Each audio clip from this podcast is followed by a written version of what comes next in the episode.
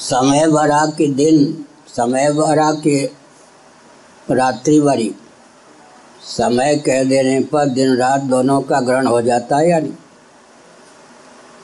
हमारे आपके द्वारा, जीवों के द्वारा, पूर्व जन्मों में जो शुभाशुभ कर्म अनुष्ठित हुए, वे ही जब अंतर्यामी परमात्मा की प्रेरणा से फलोन्मुख होते हैं तब उनका नाम कर्म अदृष्ट या भाग्य बनता है। कर्म की सीमा का अतिक्रमण करके भाग्य होता ही नहीं। अंग्रेज़ी वाले टेंस कहते हैं, हिंदी वाले काल कहते हैं, भूत भविष्य वर्तमान। काल के प्रभेद है ना? तो प्रारब्ध है, आगामी है, संचित है, क्रियमाण है। ये सब कर्म के प्रभेद हैं। कर्म की सीमा के बाहर कोई प्रारब्ध नामक चीज़ सातवें आसमान से नहीं टपकती है। ठीक? फिर से सुनिए। जीवों के द्वारा अनुष्ठित वे शुभाशुभ कर्म जो अंतर्यामी परमात्मा की प्रेरणा से फल देने के लिए प्रारंभ फल देना प्रारंभ कर चुके हैं, उन्हीं का नाम दैव, भाग्य, अदृष्ट या प्रारब्ध है। साथ ही साथ यह भी समझने की आवश्यकता है कि प्रारब्ध को नया बल नहीं होता। पौरुष को नया बल होता है। प्रारब्ध तो फल देकर फ्यूज होना, नष्ट होना जानता है। प्रारब्ध को नया बल नहीं है। पौरुष को नया बल है तो अगर विवेकी हो, धीर वीर हो, संयमी हो तो प्रारब्ध का भी शोधन कर सकता है। मंद प्रारब्ध मध्यम कोटि के प्रारब्ध का शोधन कर सकता है। तीव्र प्रारब्ध कहीं खोटा हो तो उसको भी एक प्रकार से शोधित कर सकता है। इस प्रकार से एक दृष्टि से कर्म बड़ा है, लेकिन ये जो भोग योनियाँ हैं तृण लता गल वो यह सब तृण लता गुल में यह सब उद्भिज नामक स्थावर प्राणी हैं। ये तो सर्वथा प्रारब्ध के अधीन है ये बुद्धिपूर्वक नया पुरुष नहीं कर सकते। किंचित शाखा आदि बढ़ जाती है, लेकिन वो भी प्रारब्ध के अधीन। लेकिन इनकी अपेक्षा प्रारब्ध की दास्ता, चीटी चिड़िए जंगम प्राणी में कम है। इन सब की अपेक्षा भी मनुष्य पर प्रारब्ध का प्रभुत्व बहुत कम है। ध्यान देकर सुनिए, अगर मनुष्य सर्वथा प्रारब्ध के अधीन होता तो लौकिक, वैदिक वैदिक विधि निषेध आचार संहिता की प्राप्ति नहीं होती। यहाँ मल त्याग करे, यहाँ न करे, ऐसा करे, ऐसा न करे, पशु आदि के लिए तो नहीं है। लौकिक, वैदिक विधि निषेध की प्राप्ति मनुष्यों को होती है। यथावता डंके की चोट से यह तथ्य सिद्ध है कि मनुष्य सर्वथा प्रारब्ध के अधीन नहीं है। उसमें भी अब जन्म से ही कोई अंधा आया प्रज्ञा चक्ष होकर आया लुंज पुंज आया तो एकाएक एक्सीडेंटल जिसको कहे मनुष्य तो हो गया। लेकिन वो सर्वथा एक प्रकार से प्रारब्ध के अधीन है। जंगम के स्थावर प्राणी तुल्य है। किसी पुण्य के प्रभाव से मनुष्य होने पर भी शरीर ऐसा मिला जो बिल्कुल असहाय है। लेकिन सामान्य नियम है कि मनुष्य यदि प्रारब्ध के सर्वथा अधीन हो तो लौकिक वैदिक विधि निषेध संहिता उस पर लागू ना हो। वैदिक ही नहीं, लौकिक विधि निषेध की संहिता भी मनुष्यों पर लागू है। एतावता सिद्ध होता है कि मनुष्य सर्वथा दैव भाग्य या प्रारब्ध के अधीन नहीं है। फिर और भी है, बहुत कुछ चिंतन है। महाभारत में ब्रह्मा जी का उपदेश है, एक भूमि होती है, भूमि जानते ही हैं, एक बीज होता है बीज कोठी में रहने दीजिए, उसको भूमि का संसर्ग मत होने दीजिए ऋतुकाल पर। तो बीज में अंकुर इत्यादि सारी सामग्री होने पर भी क्या कोठी में रखे हुए बीज से आप क्या करेंगे? इसी प्रकार से पौरुष और भाग्य की कहानी है। पौरुष और भाग्य की कहानी है। एक है पृथ्वी के समान, एक है बीज के समान। तो जो बहुत विवेकी व्यक्ति होते हैं, वो प्रारब्ध बहुत कुटिल भी है, उसको फलीभूत नहीं होने देते। दूसरी बात यह है कि प्रारब्ध में किसी को पुत्र लिखा है, उस पुत्र रूपी प्रारब्ध प्रारब्ध के अनुसार पुत्र की प्राप्ति सुनिश्चित है।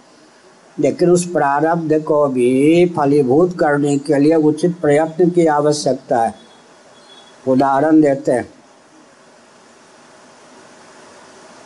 राज्यश्री का परित्याग करके पांडु राजा वन में निवास करते थे। माद्री और कुंती के आग्रह पर राजभवन में जीवन सफल नहीं होगा। पतिदेव, ऋषि मुनियों के बीच में वन में निवास कीजिए, सत्संग कीजिए। वहाँ जो संतान उत्पन्न होगी, वो बलिष्ठ होगी, लवकुश के समान।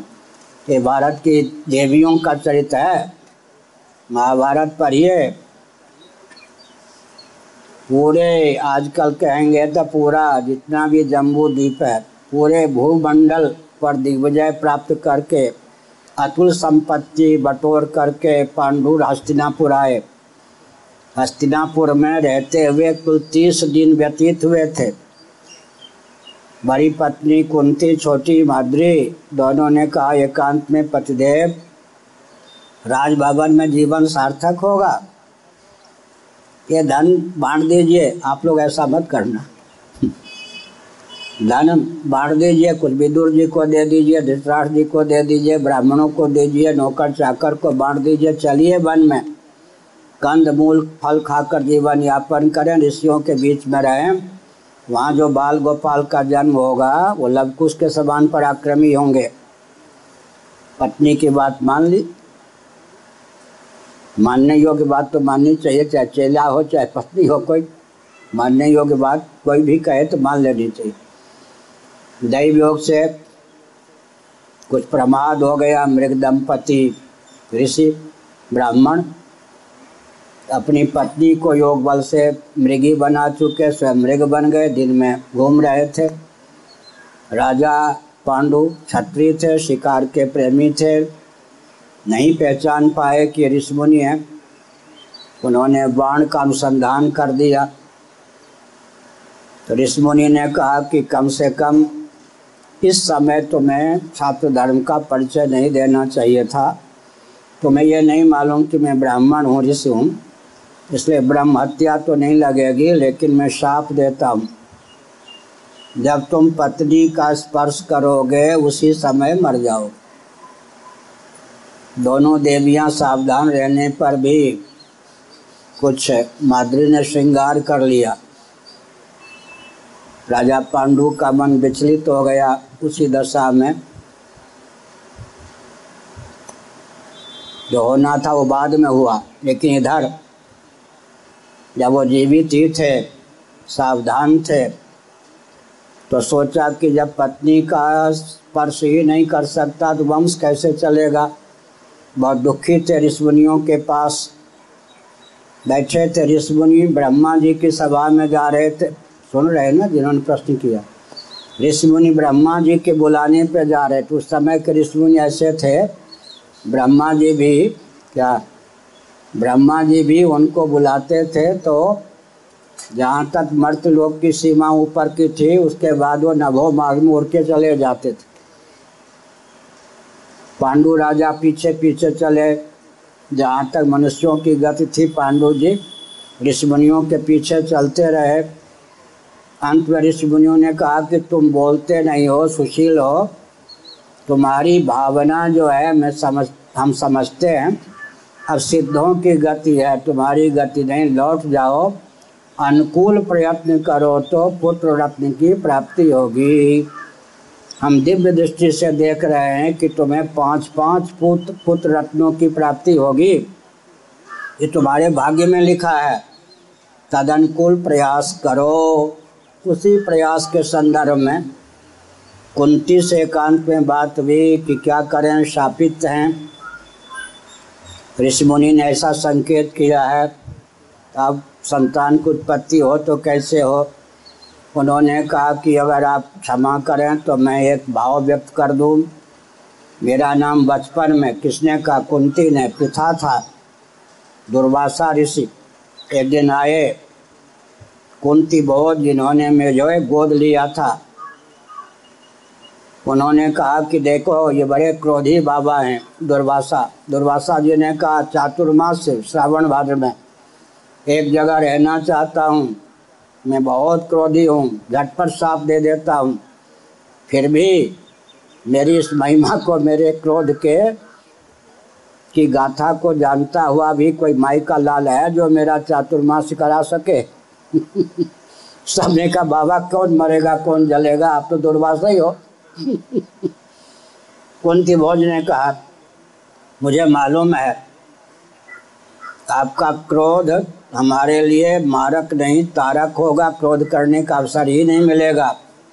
अरे सोच लो, मैं दुर्वासा हूँ, दुर्वासा। साफ़ दे देता हूँ, बात बात में बिगड़ जाता हूँ, बहुत तंग करता हूँ। दो महीना मुझे निभाना क्या? दो घंटे निभाना बड़ा कठिन है। किसके बलबूते पर तुम कह रहे हो कि चौमासा कीजिए? मेरी लाडली प्यारी बेटी है। कौन? गोदली हुई। क्या नाम था? प्रथा कुंती के बचपन का नाम था प्रथा वो ऐसी सेवा करेगी कि कभी आपको क्रोधित नहीं होने देगी। तो उन्होंने कहा, इससे काम नहीं चलेगा। मैं मनोविज्ञान का विद्वान हूँ। मन में भी झुंझला गई कि पिता ने किसकी सेवा में सौंप दी तो अभी मैं साफ़ दे दूँगा। मैं अंतर्यामी हूँ। कहा, ठीक है, मेरी बेटी ऐसी सधी हुई है कि मन में भी उसको नहीं होगा कि पिताजी ने क्या कर दिया, ये तो बड़े विकट हैं। अच्छा समझते हो? देखिए, हम निकेश जी को बताया करते हैं, हिमालय में ऐसे ऐसे सिद्धों के पास हम लोग रहे। बताया ना आत्मानंद जी कैसे?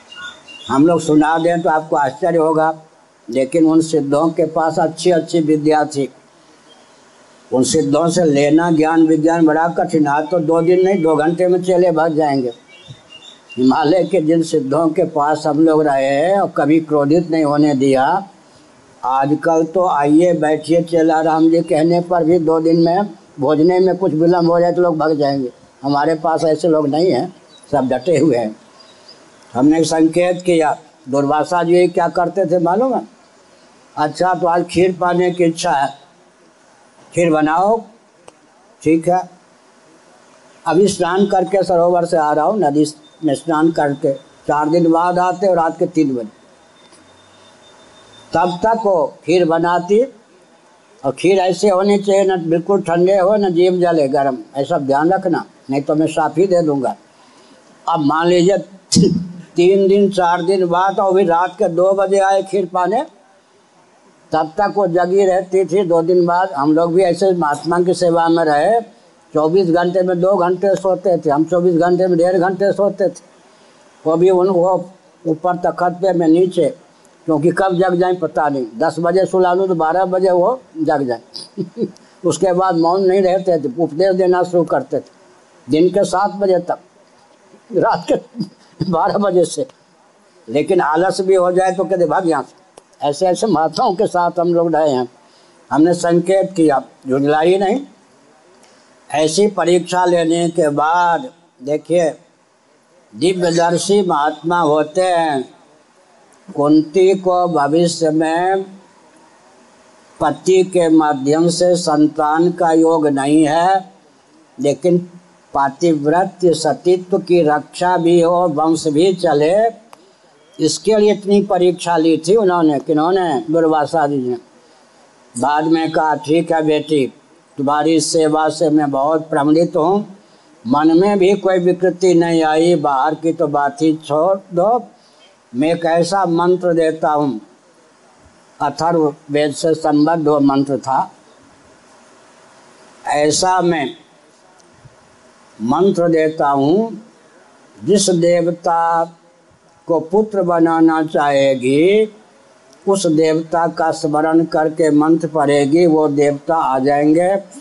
तुम्हारे सतीत्व की रक्षा करते हुए योग बल से तुम्हें स्वयं को ही पुत्र के रूप में दे देंगे। समझ गए?